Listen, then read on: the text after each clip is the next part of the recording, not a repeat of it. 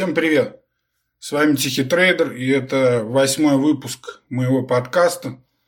В этот раз он будет посвящен золоту, но не конкретной ситуации, а разберем более глубоко, то есть немного истории, немного о запасах, также о корреляциях с другими инструментами. Пару таких интересных историй, может быть, уместится – связанных с этим. И то, что, э, конечно, происходит сейчас на рынке, какой более глобальный взгляд. Посмотрим на тренды, на какие-то прогнозы и так далее. Вообще, на прошлой неделе хотел записать еще этот выпуск, но немножко приболел и просто кашлял. Осень все-таки.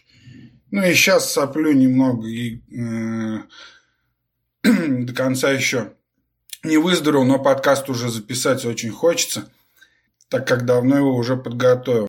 Вот, сразу напомню то, что все основные материалы э, вы можете найти в моем блоге dmatrade.blogspot.com. Также во всех соцсетях можете оставлять комментарии и вопросы к следующим выпускам. Э, это ВКонтакте, Facebook, Twitter и Instagram. И хотелось, конечно, поблагодарить. Давно выпуски не выходили, но все, все равно я вижу, что на подбине, да и на Apple подкастах интерес есть.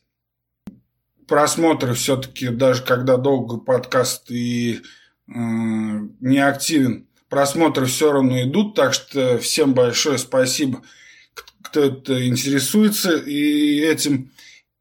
Теперь, конечно, настал новый сезон, можно сказать, уже зима.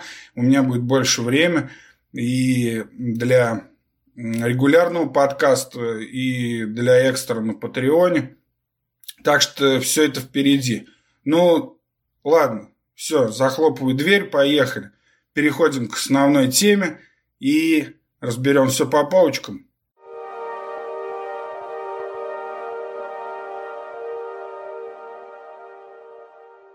Итак, для начала немного истории. Началось все с золотом около 4 миллиардов лет назад, когда, собственно, столкнулись две нейтральные звезды, и в результате все это дело выплеснулось на Землю, а потом горячий жиру нашей планеты все это дело выкидывал на поверхность самородками которые образовывались. А, ну, а, кстати, теперь мы обратно запускаем в космос это золото, так как оно используется в строении космических кораблей и так далее. Такая ирония истории. Потихоньку мы отдаем долг Вселенной. Человек столкнулся с золотом уже 40 тысяч лет назад при палеолите. И ученые нашли в пещерах того времени золотые чешуйки в пещерах наших предков, и, судя всему, всему им понравилось, с тех пор и понеслось. А людям понравилось, потому что, во-первых, оно было красиво, оно блестит, оно податливо и хорошо плавится. Если помните, еще в самом начале «Игры престолов», там первый так скажем, официальный муж Халиси Дрога.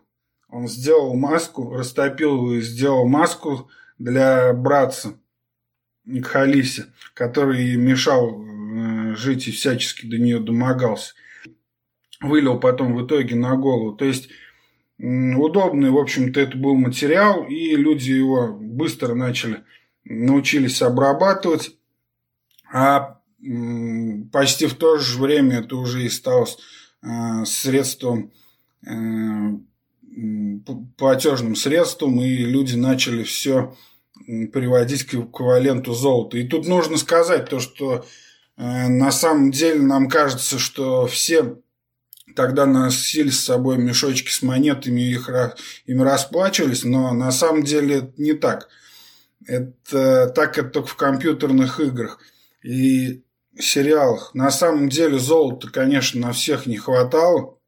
И это был всего лишь эквивалент, к которому люди обсчитывали все именно э, в нем. Но, тем не менее, конечно же, у царей э, все это было и тогда. Они считали это, принимали изначально, допустим, древние фараоны, принимали золото за плоть богов. И когда, допустим, фараона Тутанхамон, батюшку, похоронили, то его как раз вот в трех гробах, и все они были обернуты золотом. А внутренний гроб вроде как был отчеканен полностью, все стенки были отчеканены из золота. И если перевести на э, цену это сейчас, то это получилось бы 1 миллион долларов. Ну и согласитесь, вообще-то это не очень дорого для погребения. Э, даже по нашим временам, я думаю, кто-то сейчас сделал себе гробы подороже. Больше всего, наверное, золото любит. Э, золото, невесты и так дальше. Но э, и теперь мы научились и стейки обворачивать в золото, и ламбу покрывать золотым слоем. Так что находятся ценители этой красоты и сейчас, и я думаю, что многим это выходит подороже, чем у Тутахамона обделать свой дом или машину золотом.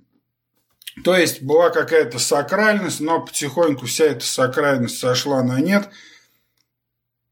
Если уже дальше э, промчимся через время, в 1792 году Конгресс США принял закон о чеканке монет.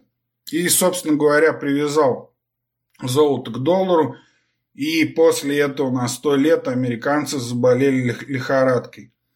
Золотой лихорадкой.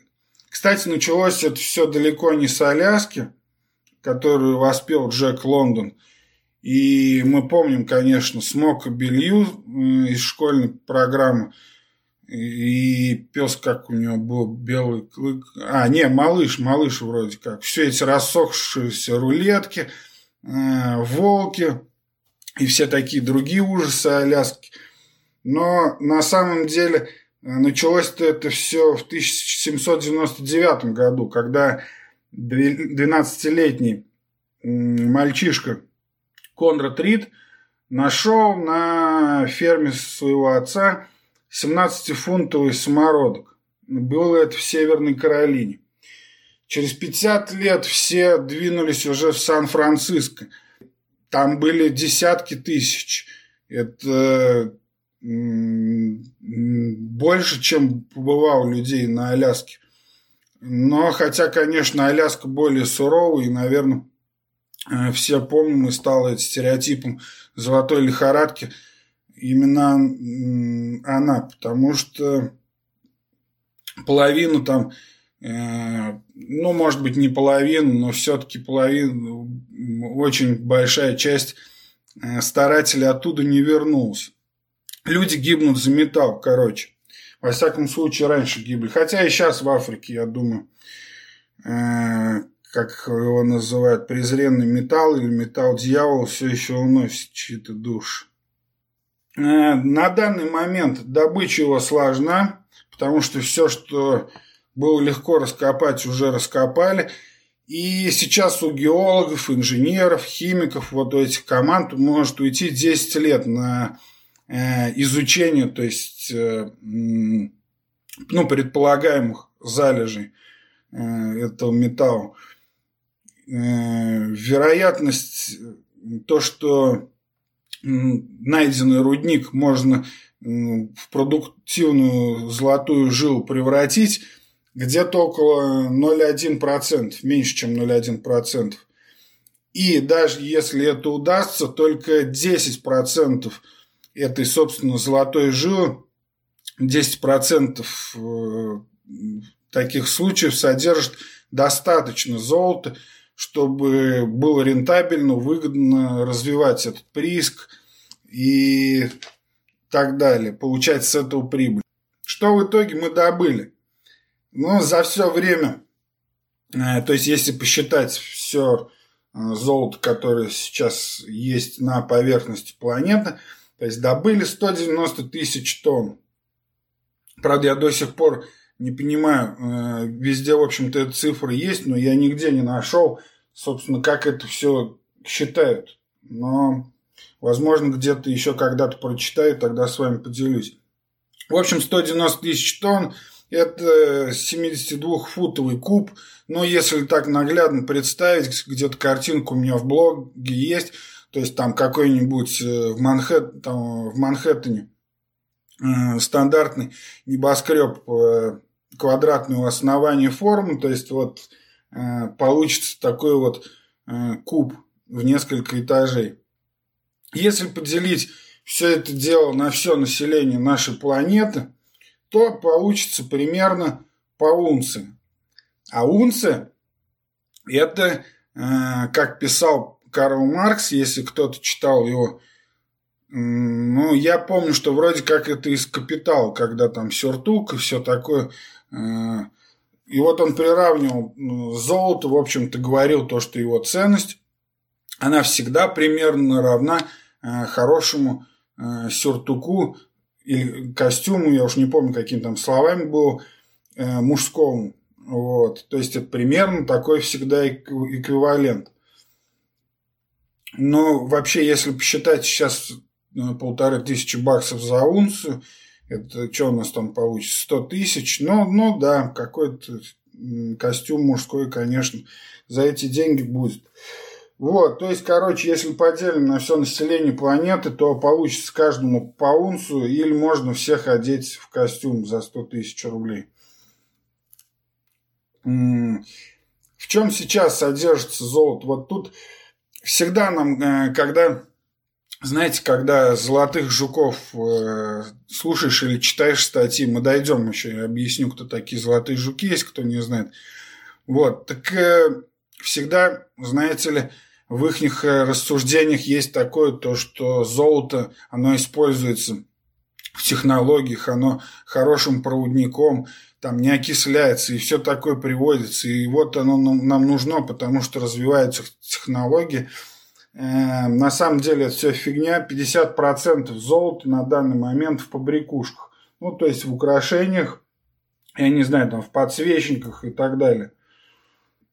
Именно поэтому мы видим всплеск, в принципе, и на бирже золото, когда китайский Новый, Новый год или в Индии сезон свадеб.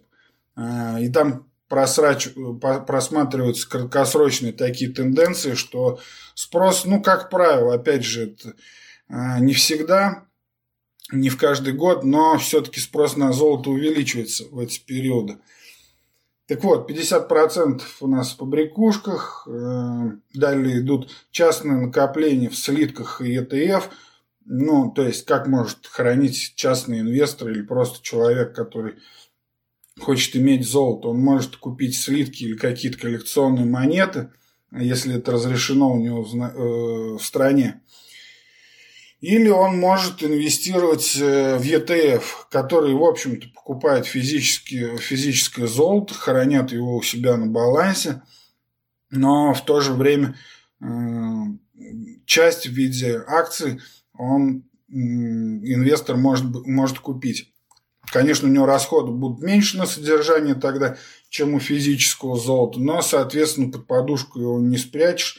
И у параноиков, которые думают, что завтра ядерная война или ходячие мертвецы оживут и начнется апокалипсис, то, конечно, в рюкзак не спрячешь и с собой не унесешь. На самом деле только 17% находится у центробанков. То есть у всех центробанков мира находится всего 17% золота что, согласитесь, очень мало. И только 13% это технологии и стоматология. Вот. И то, я думаю, что стоматология это там с каждым годом теперь очень значительно падает, так как золотые коронки, я думаю, ставят теперь только в каких-то недоразвитых странах. Вот, потому что даже при среднем достатке, насколько я понимаю, Хотя я к зубному ни разу еще не ходил, так по-серьезному мне ничего не меняли. Но, насколько я знаю, все уже ставят керамику и там дальше какие-то акули, заменители и так далее. В общем, э, в итоге люди поняли, как бы, что золото нехорошо, э, и как бы оно не блестело, но для расчетов его никак не хватит. И поэтому в 70-х э, годах, в начале 70-х случился Бреттон-Вуд, и США отказались от привязки доллара э, к золоту, и, в общем-то, с этого началась полная дичь. Там еще появились же дело в том, что как раз и фьючерс на золото, то есть оно стало свободно торгуемым товаром. И в итоге объемы фьючерса начали нарастать. Сейчас мы пришли к тому, что, конечно, объем бумажного золота в разы больше, чем физического. От этого уже никуда не деться. Так вот, кто такие золотые жуки?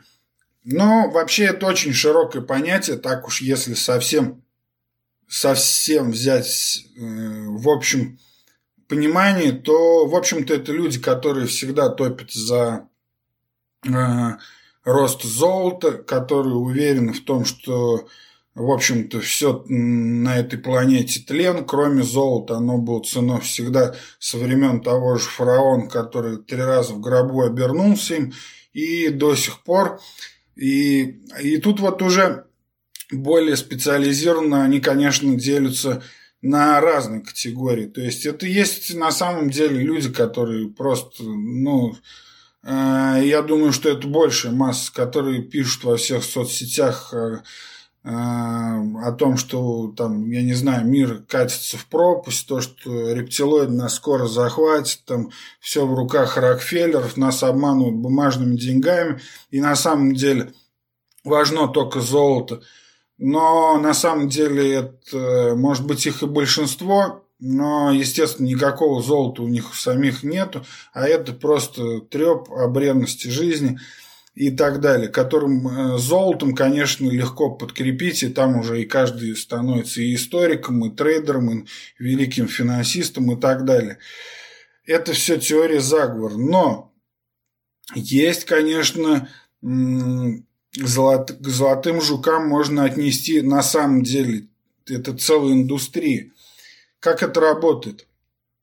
Смотрите, э, в любой, вот вы увидите, как только любую фазу рынка, когда какой-то появляется, э, ну вот как в последний раз, допустим, возьмем на S&P 500 коррекции, когда там инверсия доходности или там ну, те же торговые войны с Китаем, то есть возникает какой-то риск на рынке, риск рецессии, то сразу мы видим, что золотые э, жуки активизируются.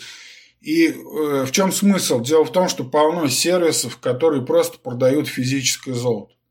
Не, ну и ETF в том числе, но их реклама, в принципе, она входит в обычную биржевую, они себя позиционируют обычно просто как любая там компания, и нет у них такой навязчивой рекламы. А золотые жуки участвуют именно в том, что им нужно продавать физическое золото. То есть это слитки, это металл, это, это так далее. На самом деле это целое лобби. Это, э, знаете, когда постоянно ты это читаешь, и тем более помнишь э, такие фазы рынка, ну, скажем, как э, было у нас там в 2008 году, в 2011 году, я просто помню, это, это, это был бум, это, то есть ты открываешь, и все, и понеслось на тебя со всех сторон э, о ценности золота, и сразу же там рекламу, слитки, ну, и так далее. В итоге у них, конечно, аргументов полно. И я говорю, золото, в принципе, оно, дело в том, что оно всегда участвовало в истории.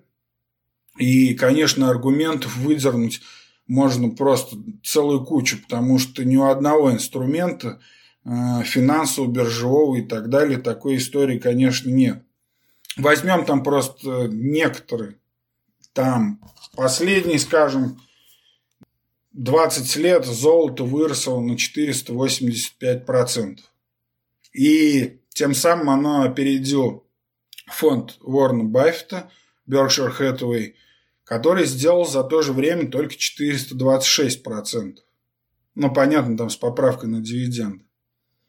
И даже компания Франко Невада, которая существовала все это время при Баффете, это американский золотодобытчик, обогнала, в общем-то, этот его фонд.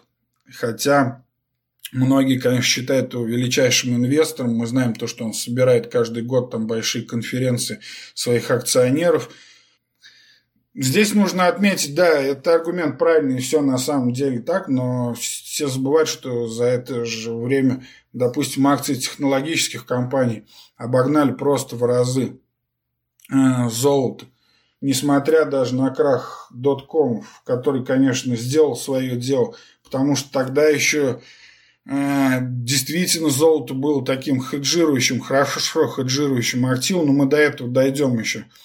Вот, но просто опираться на этот довод про Баффета, все-таки это, он консервативный инвестор, он никогда не входил в акции каких-то рисковых компаний, ну, мы знаем там стоимостное инвестирование и так дальше. Его, в принципе, я думаю, уже известны всем.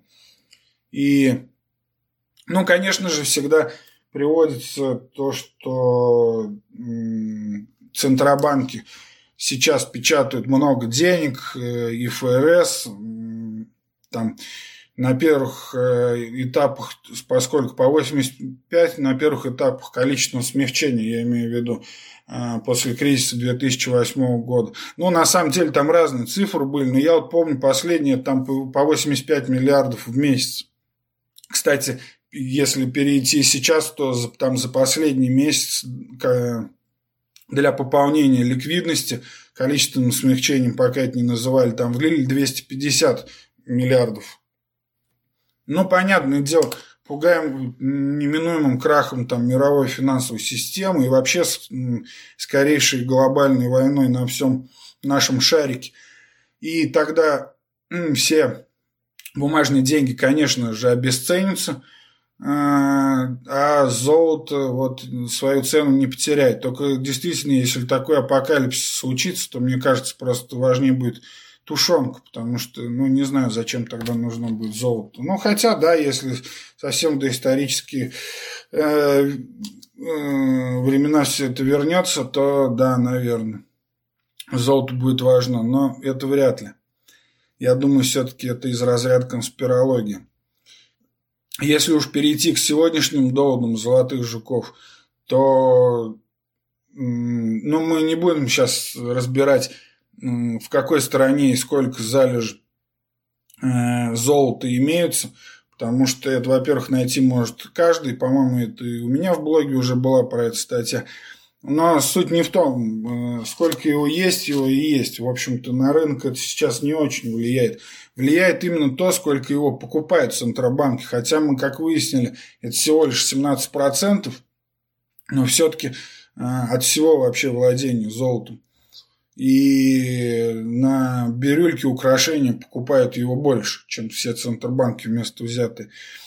Но все-таки это так трендовый, это отслеживаемо, и типа считается то, что если вот банки закупают золото, то на самом деле грядут скоро перемены, скоро финансовый кризис и так далее и тем самым они пытаются обезопасить себя. На самом деле это не так. На самом деле э, чаще всего центробанки решают эти свои проблемы. А вот и если уж берем закупки, то они выросли как раз э, где-то после 2000 уже 2014 года, если не ошибаюсь.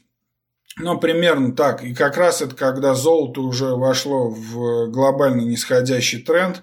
И вот именно тогда центробанки покупали золото. А вот что-то в 2006-2007 году никто не покупал. Все покупали американские банды и доллар. Ну и, в общем не прогадали.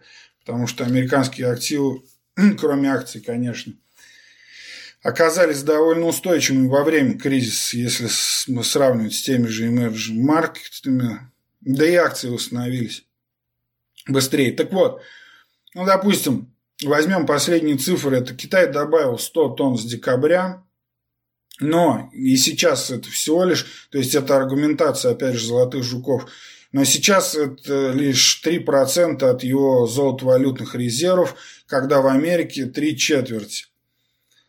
Э, ну, типа, значит, Китай еще будет покупать, а тем более, если еще и по торговой сделке не договорятся, так вот, он, он сейчас все будет тратить на золото.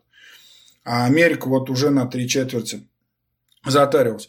Да, но дело в том, что я не думаю, что Китай это будет э, делать и выходить из американских активов, потому что они прежде всего обвалят тогда свою экономику. И сравнивать с Америкой, что там три четверти золота, ну, блин, ну, это разные вещи. А, собственно, какой еще золотовалютный резерв может быть у Америки?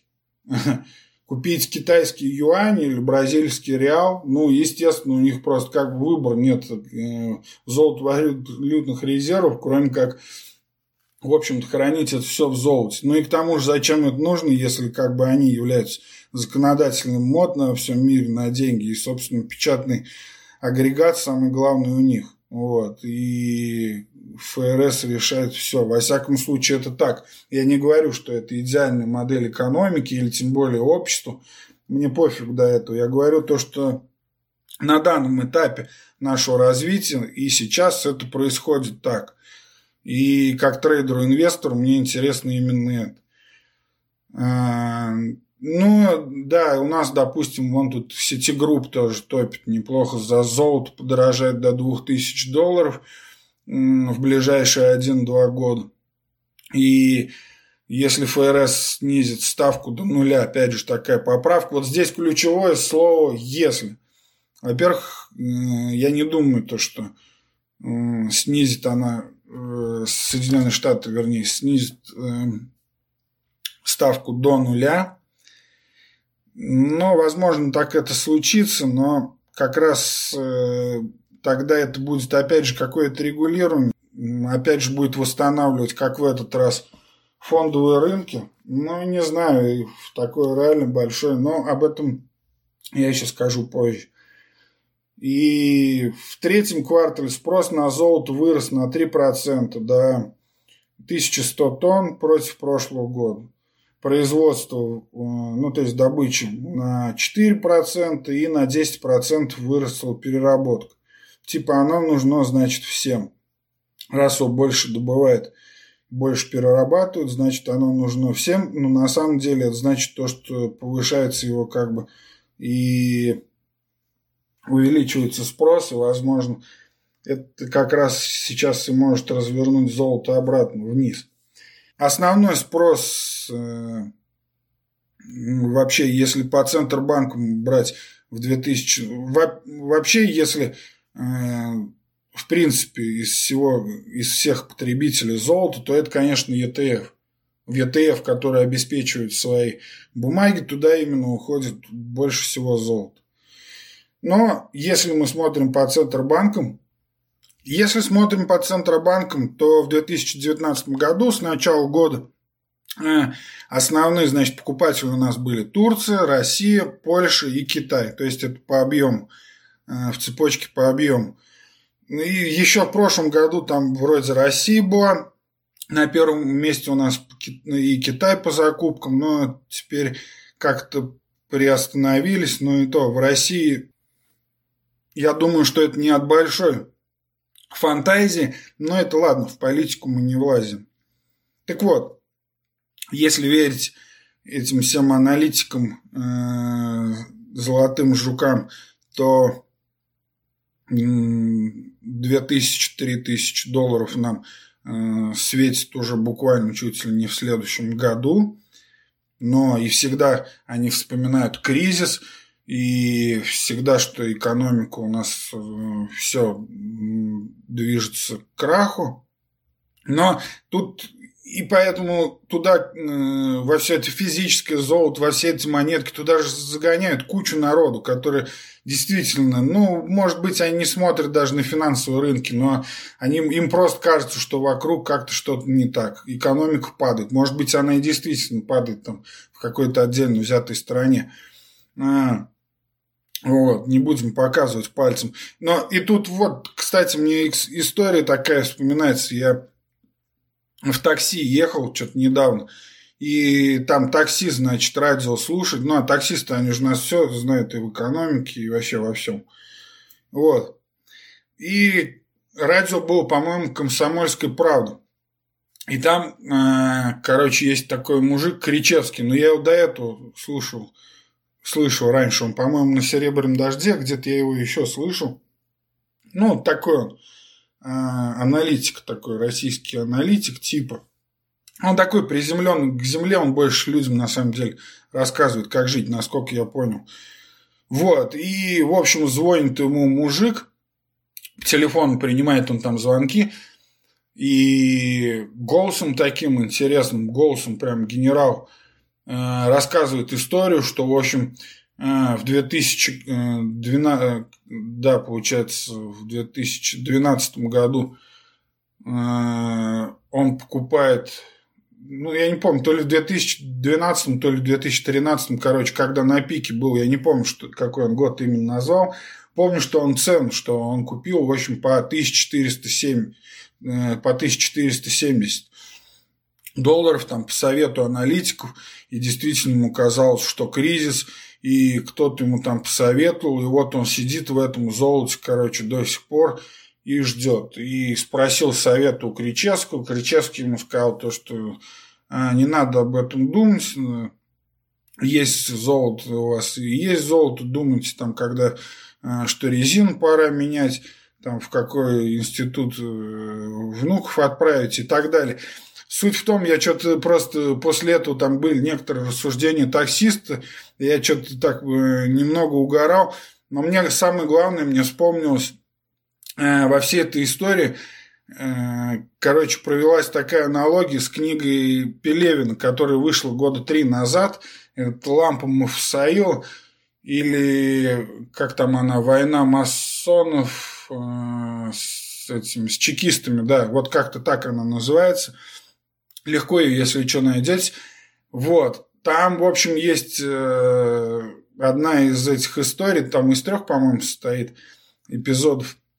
В общем, в одной из них там аналитик рассказывает, как один трейдер как раз вот в те годы, о которых тот мужик и, э, Кричевскому и говорил, примерно, он э, трейдер, частный просто трейдер, каким-то образом он связался с чекистами, то есть с ФСБшниками, э, и золото росло, он был уверен в его дальнейшем росте, потому что все, потому что кругом экономический кризис и так далее, хотя на самом деле кризис уже тогда и отступил, и фондовый рынок рос. А, вот, а золото уже и развернулся и пошло вниз. И Э, в общем, он э, купил на деньги ФСБшников э, золото, а в итоге золото обвалилось, и теперь этот трейдер прячется от ФСБшников. И я его дальнейшую судьбу не помню, но интересно то, что рассказывает там именно аналитик, который пишет обзоры по валютам. И вот прям маленький оттуда такой э, довольно запоминающийся отрывок вам сейчас приведу, сейчас я найду. А, ну вот он. То есть это пишет аналитик, который пишет там для банков и для всех, короче, и в том числе для тех же ФСБшников. В общем, для всех пишет обзоры по валютам и золоту. А, я часто писал обзоры по валютам и, конечно, всегда упоминал в них золото. На эти материалы после начала кризиса возник большой спрос. Чтобы был понятнее, как работают финансовые аналитики моего типа – а других этот мир не кормит. Приподниму мрачную завесу тайны. Разумеется, только в той части, которая касается материалов для открытой печати, где мы показываем миру свой благородный профиль. Когда вы трудитесь на цивилизацию, надо иметь чутко, большое и волосатое ухо добра и света, примерно как у Йоды из «Звездных войн». Два раза вам никто повторять не будет. Повторять не будут вообще. Понимать надо не только прямые указания – но и интонации. И отыскивать эти указания и интонации в информационном поле следует самому. В тот же момент дураку было видно, что картель усиленно шортит золото. Причем ясно было, что это длинный тренд. Я определял это просто. Почти любой заголовок в мейнстримовских медиа, который я сканировал, содержал негативный эпитет. И тогда, когда золото шло вверх, и тогда, когда оно шло вниз. Когда золото опускалось, это называлось Gold Falls, Tumbles, Precipitous. Когда же оно поднималось, это называлось gold struggles to recover, gold fails to climb to, и дальше называлась взятая более-менее с потолка отметка, которую золоту опять не удалось взять. А если, например, золото росло 10 дней подряд, но на пятый день чуть-чуть припадало, заголовки были такие «Gold drops first time in five days». В общем, со словом «золото» проделали то же самое, что в конце прошлого века со словом «серб». При всяком возможном и невозможном случае помещали в негативный контекст. Задачу мейнстримовый пресс много, а технология, по сути, только одна. В чем отличие профессионала от лузера, любителя?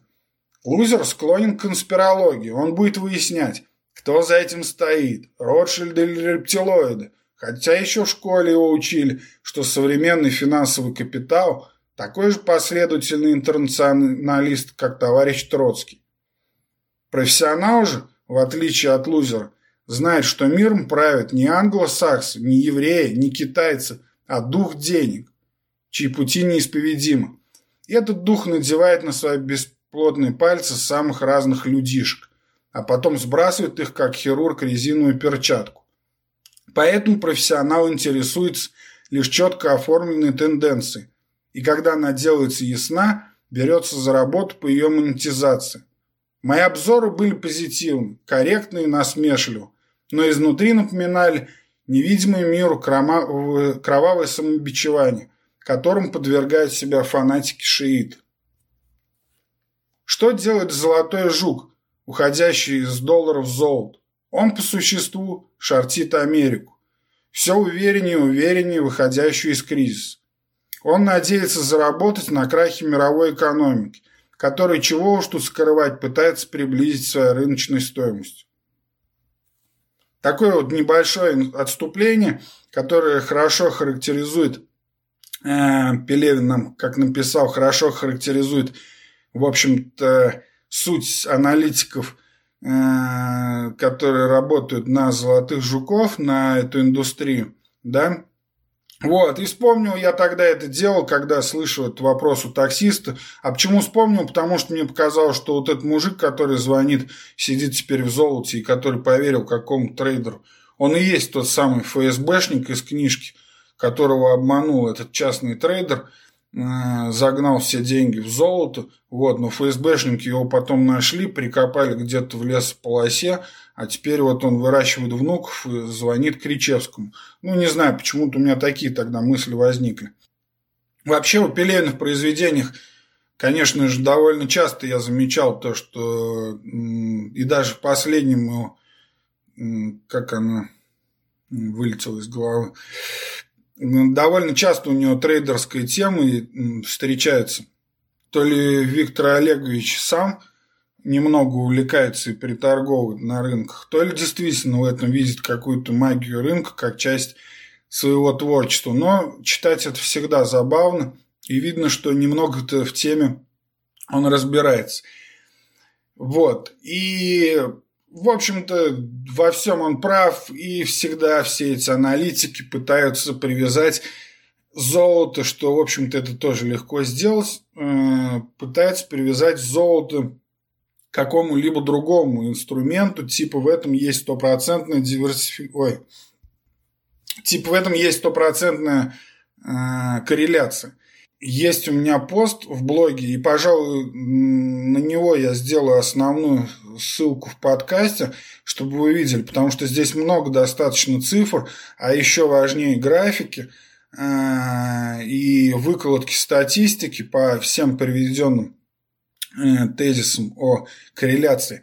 Но если взять в целом, то по сути ну, давайте потихоньку пробежимся просто.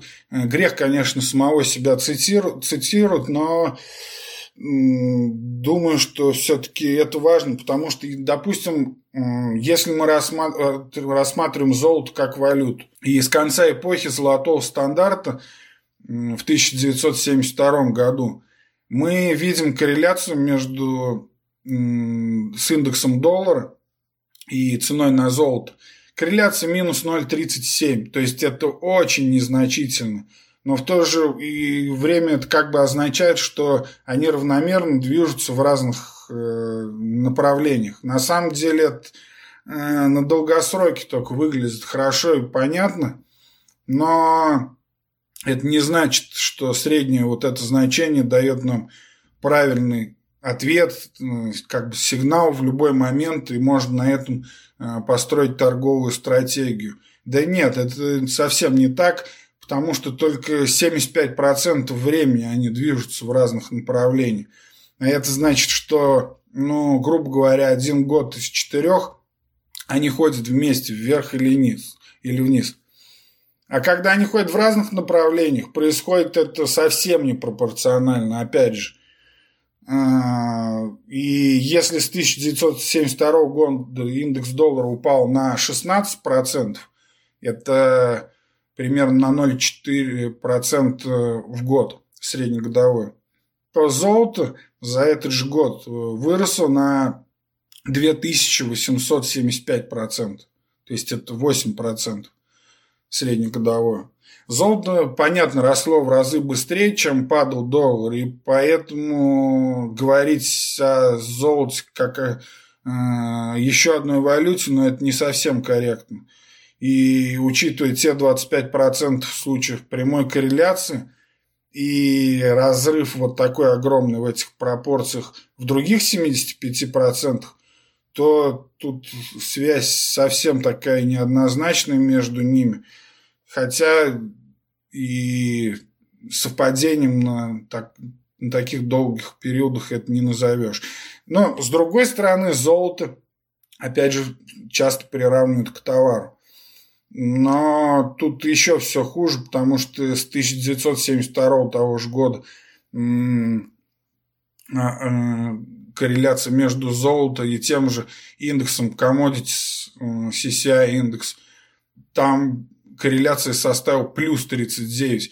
То есть это в 10 раз шумнее, чем э, с индексом доллара, о чем я говорил до этого. Когда золото и вот этот индекс э, commodities, ну то есть э, товарно-сырьевой, грубо говоря, индекс, шли в одну сторону, они, опять же, делали это совсем непропорционально. Если смотреть по годам, то в 31% случаев золото шло против, этого индекса со среднегодовым ростом 8% против 3,1% на индексе. Пожалуй, самый веский аргумент э, золотых жуков – это то, что золото защищает от инфляции. Вот это, пожалуй, действительно с этим можно согласиться. Но, во всяком случае, в обозримом прошлом это работало. Э, с 1972 года – Золото выросло на 2875%, то есть почти на 3000. И это превзошло в 5 раз инфляцию в том же США, э, которая там была э, за этот же период 480%. Это все выглядит хорошо, но смотрите, это опять это путь длиной в жизнь. Э, с 72 года прошло сколько у нас? 28, 18, 40-46 лет, короче, 50 лет. За 50 лет, да, это хорошо все показывает, но на самом деле тут какой-то четкой корреляции и пропорциональности для построения прям не то, что даже торговых стратегий, а какой-то на ближайшие годы, но здесь нет и уверенности, здесь какой-то стопроцентной нет. Допустим, с 1972 по 80 год – Золото выросло на 1256%. А в то же время CPI, ну, то есть ядро инфляции, инфляция на основные товары, 110%.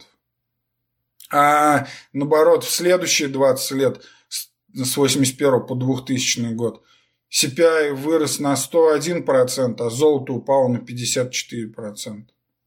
Ну, конечно же, это же все пришло на преддверия именно э, двухтысячных, то есть это был до краха доткомов, и там, конечно, свою э, роль сыграл и рост экономики, и рост фондового рынка и так дальше.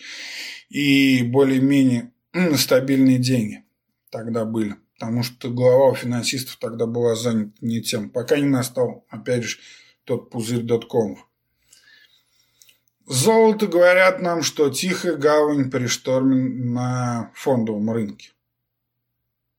То есть, когда фондовый рынок корректируется, золото растет, но, в принципе, это было, допустим, э, видно и в этом году, а, хотя, ну, скорее это так совпало. Конечно же, в золото многие уходили, опасаясь и этих и торговой войны, и рецессии, там была угроза. Но были и другие причины для роста золота, я об этом часто писал а, в обзорах в блоге. А, и советовал покупать тогда, правда, не золото, а для диверсификации акций золотых золотодобывающих компаний, что, в общем-то, неплохо работало. Так вот, против этого аргумента можно, опять же, посмотреть по годам, то да, тут обратная корреляция почти идеальна если взять именно по годам. Но если мы берем по месяцам и пытаемся на этом строить какую-то торговую стратегию, то тут вообще все намного сложнее. Смотрите, опять же, с того 1972 года, когда доллар отвязали от золота, накрылся золотой стандарт, то при закрытии индекса S&P 500 в минусе Золото росло лишь в 54% случаев. Ну, то есть это то же самое, что мы подбрасывали монетку. Это не говорит вообще ни о какой закономерности. Если смотреть по годам, то есть, э, допустим, если у нас год закрывается по S&P 500 закрывается в минус, то лишь в 67% случаев, вот это важно, золото показывало рост за тот же год. И согласитесь, 67% это, это очень небольшая вероятность. Даже если вы предскажете, что в этом году активы будут, акции будут падать, индексы будут падать и купите золото, то у вас только 67% вероятность, что она отыграет свою роль тихой гавани, safe haven, и эта ваша стратегия принесет вам действительно прибыль. То есть вот из всех доводов, то, что я вам перечислил выше, пожалуй, тут действительно рабочее для тех, кто действительно просто хочет, не хочет вникать ни в какие вообще финансовые рынки и хочет э, просто сохранить свои деньги от инфляции. То тут тоже это спорно, но все-таки как э, э, тут достаточно высокая вероятность того, что действительно эти ваши э, активы, то, что вы отложите в золото, действительно превзойдет инфляцию. Вы, то есть вы хотя бы сохраните своем, свои деньги. Но это, опять же, это если мы берем на долгий период, то есть это если человек долго копит, и опять же, это работало в прошлом, это не обязательно будет, что при новой экономике э, сейчас это будет работать. То есть, но, во всяком случае, это хоть какой-то действительно значимый аргумент э, тех самых золотых жуков. Что происходит с золотом сейчас? Давайте теперь разберем более конкретно и перейдем к тому, что окружает нас здесь и сейчас. Но последние два месяца с золотом не происходит вообще ничего. Оно то есть стоит на месте – Э, флет, боковик, назовите это как хотите. Местами он достаточно волатильный, но хотя, опять же, если смотреть, с чем сравнивать. Просто мы уже забыли, что такое сильно волатильное золото. Э, напомню, что я использую э, золото как краткосрочный инструмент в своей стратегии 7 пар плюс золото. Но я и там я давно, достаточно давно уже не открывал позиции по золоту потому что э, нет сигналов на входы, я не вижу там ни восходящих, ни нисходящих сигналов. Вот, поэтому немного и клиенты мои заскучали, так как, в общем-то, в этой моей стратегии это является самым интересным и, в общем-то, самым профитным инструменте для Форекса именно для этой стратегии – 7 пар плюс золото. Но вот два месяца тут никаких уже особо движений нет. И поэтому как раз я и решил записать подкаст про золото, потому что сейчас на меня абсолютно субъективно никак это не влияет, я не занимаю никакую сторону. Единственное, конечно, э, в долгосрочных стратегиях в портфеле у моих клиентов э, есть еще акции на э, небольшой сайз в качестве хеджа. Это, как говорил уже, золотодобывающих компаний. Ну, а у кого-то ETF золотой, у кого не позволяет купить золотодобывающих компаний. Так вот, если более глобально, но чем больше, вообще, чем дольше золото стоит, тем сильнее будет прорыв. В общем-то, это не только к золоту относится, но золото, почему э, я его и люблю именно на краткосрочной и среднесрочной торговле, потому что здесь самое интересное э, движения и тренды довольно техничные возникают, но иной раз приходится ждать долго, как и в этот раз. Зато потом все это дело, конечно, окупается. Сидеть без позиции скучно, но главное, чтобы руки не чесались. Если посмотрим более глобально, то разворот у нас был в январе 2015 года. В декабре, в декабре, в декабре 2015 года, ну то есть расти началось все с января 2016 года. И этот э, тренд получил подтверждение уже в этом году когда снова пробил максимум, это было в июне, как раз когда разгорелся весь этот сырбор по торговым войнам. И мы получили подтверждение восходящего тренда. У каждого, конечно, своя методика оценки трендов, но для меня не буду углубляться, да и ни к чему мне это раскрывать, в общем свои торговые методы. Но, тем не менее, тут любой согласится, что любое подтверждение – Э, тренд, в принципе, сводится к тому, что вначале мы видим разворот, потом мы должны увидеть коррекцию, а в этот раз у нас была достаточно долгая такая консолидация красивая. Э, и потом пробой, после чего, в общем-то, в большинстве случаев мы можем ожидать дальнейшего роста и новых максимумов. Так, если вкратце. И э, в этом году, в июне, Золото получил подтверждение этот золотой тренд, и причины, в принципе, нам были понятны. Люди испугались, и инвесторы многие уходили в золото в моменте. После этого оно продолжило рост. Дошли мы там до 1550, но сейчас уже опустились опять ниже 1500.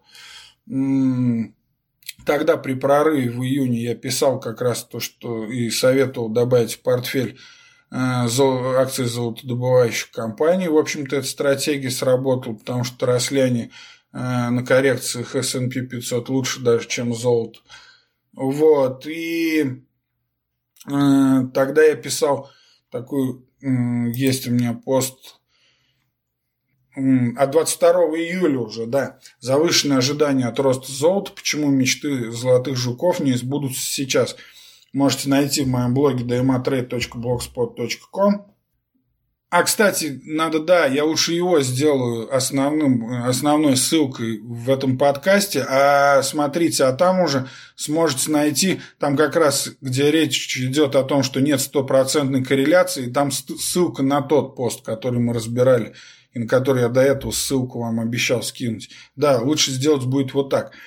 Так вот, Суть в чем? Я тогда писал то, что ну, мы вряд ли будем расти, потому что тогда уже начались опять все эти разговоры, что вот сейчас мы идем на 2000, а там уже и 2500 не за горами.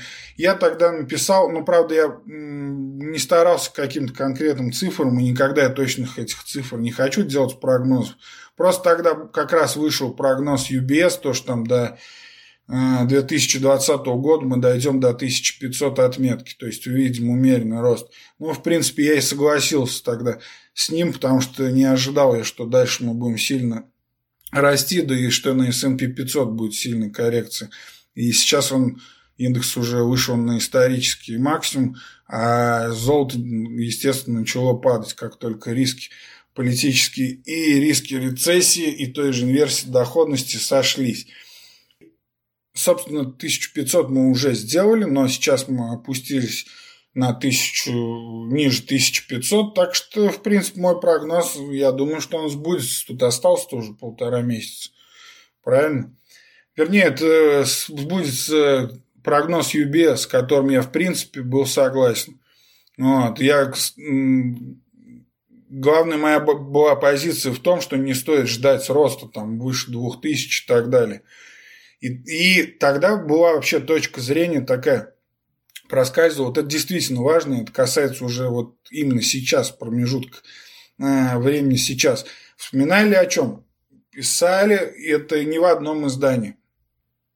Многие аналитики из когорт как раз золотых жуков – они именно видели и говорили это о том, что мы находимся... Ну, это, в общем-то, и сейчас продолжается. Просто когда рынок акций на исторических хаях, они, ну, как бы приглушаются и не так активно выступают. Как только начинается коррекция, сразу из всех щелей выбегают. Вот. И, в общем, аргумент был такой, что сейчас мы видим третью глобальную фазу роста. И уже почему, в общем, какие, о каких трех волнах идет речь? Во-первых, э, опять придется самого себя цитировать, ну ладно. Короче, рынок золота в привычном нам виде, вот так как мы сейчас вот торгуем, существует он начал, на самом-то деле с начала как раз это 70-х годов. Это разрывная точка, когда отвязали. И когда более-менее фьючерсы на металл уже стали сильно значимым ну, влиять на спотовый рынок, а сейчас именно они-то и делают цену, а не какие-то там поставки физического золота. И именно тогда и началась первая фаза этого глобального роста, о которой нам говорят. Ну, это действительно было так. Сейчас, если задним числом смотреть, да. Тогда золото прошло через 4 уровня Фибоначчи менее чем за 10 лет после э, удаления этого золотого стандарта и цена поднялась до 800 долларов. Прикиньте, 800 долларов. А, после этого началась стагнация. И за следующие 20 лет цена упала в три раза, дойдя до 250 долларов. Вторая волна роста началась на фоне как раз после краха доткома в начале нулевых. И золото росло, в общем-то, несмотря на то, что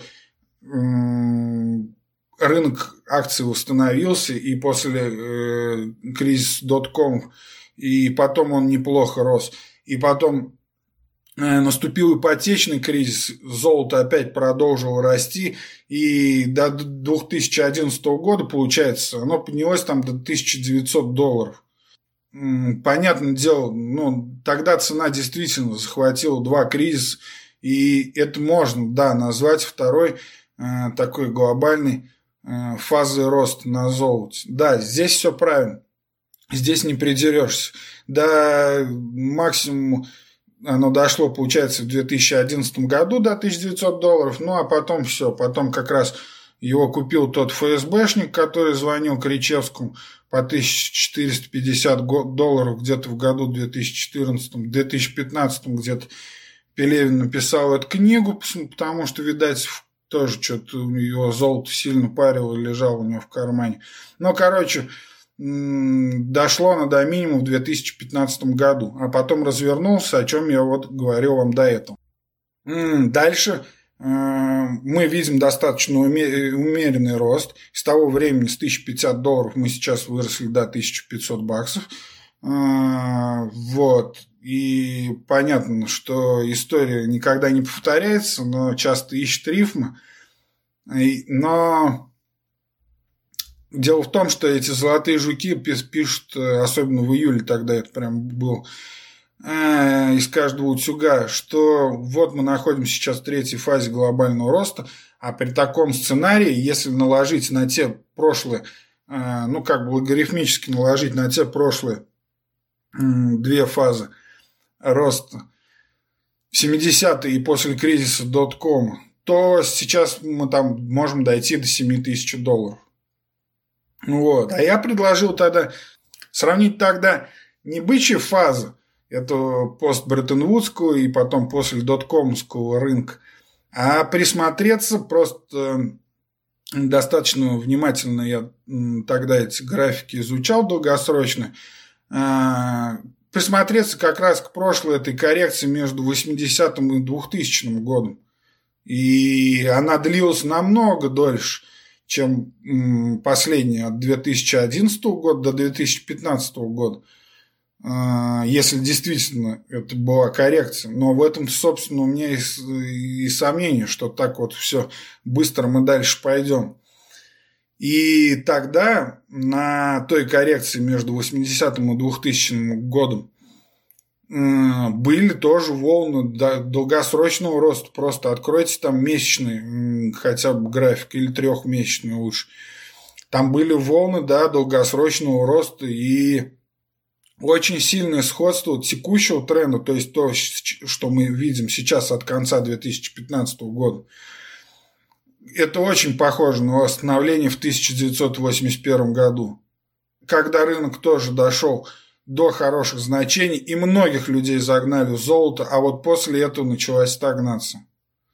То есть продолжилась коррекция, и потом, получается, Э, люди еще сидели до 2000 года в золоте. Пока к чертям собачьим не рухнул фондовый рынок, на котором многие уже заработали и зарабатывали. И вот тогда золото нач... начало дорожать. Но если мыслить таким категориям, то да, может быть, мы и в третьей фазе. Но, во-первых, за это время можно неплохо заработать на акциях, и сколько люди потеряли те, пересиживают коррекцию тогда в золоте, когда на тысячу процентов залетали IT-компании. Но, в общем, это, это уже отдельная история. Вот, потому что, как мы уже выяснили в этом подкасте, стопроцентной корреляции между рынком акций и золотом нет. Поэтому достаточно у меня оптимистичный, ой, вернее, э, достаточно скромный у меня прогноз, на самом деле, по золоту. Именно вот на этом восходящем тренде. И все-таки мне кажется, что если, конечно, не прилетит черный лебедь и там не случится, я не знаю, чего-то такого, чего предвидеть никто не может, поэтому это и называется черным лебедем. А, в принципе, я думаю, что до конца года недалеко мы уйдем от этой отметки 1500. А потом нужно просто смотреть именно за рынком акций. Там еще много составляющих, а, которые Э, опять же, что будет с торговой сделкой с Китаем и так далее. Со ставками, но э, не очень я верю, что сейчас мы пойдем там даже на даже выше 2000 и в ближайшем, ну почему в 2020 году, если опять же там, а, ну там можно вспомнить там то, что выборы будут, и действительно, если на выборах какая-то будет сильная прям неопределенность, какой-то сильный драйв, ну да, золото может, конечно, там до 2000, что там на 1500, э, это там на 30%, грубо говоря, вырастет. Ну, ну да, может, оно может и за полгода это сделать. Но в то, что действительно стоит закупаться на все золотом, и мы будем расти там в цене какими-то бешеными темпами, обгоняя там все остальные активы. Ну нет, и этот год еще раз нам это доказал и поставил на место всех этих глашатаев, которые в комментах пишут все, все, шеф, все закончено, мы приехали, суши сухари, покупай золото. Но и их еще раз этот год наказал. Хотя на самом деле, да, таких товарищей, как правило, золота никакого в итоге и нет. А про угрозу рептилоидов писать может каждый. Вот. И на этом, наверное, у меня по золоту в этот раз все.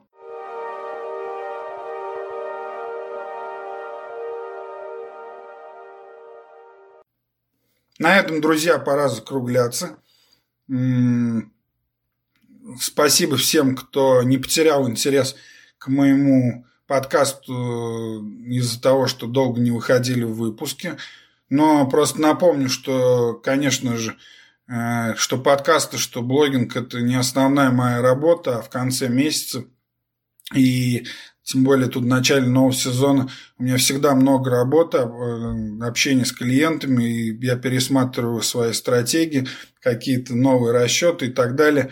Вот. Но теперь, в общем-то, все, все дачи, все отпуски, все это закончено. И зимой, как я уже говорил, надеюсь, у меня будет больше времени, потому что подкасты я люблю.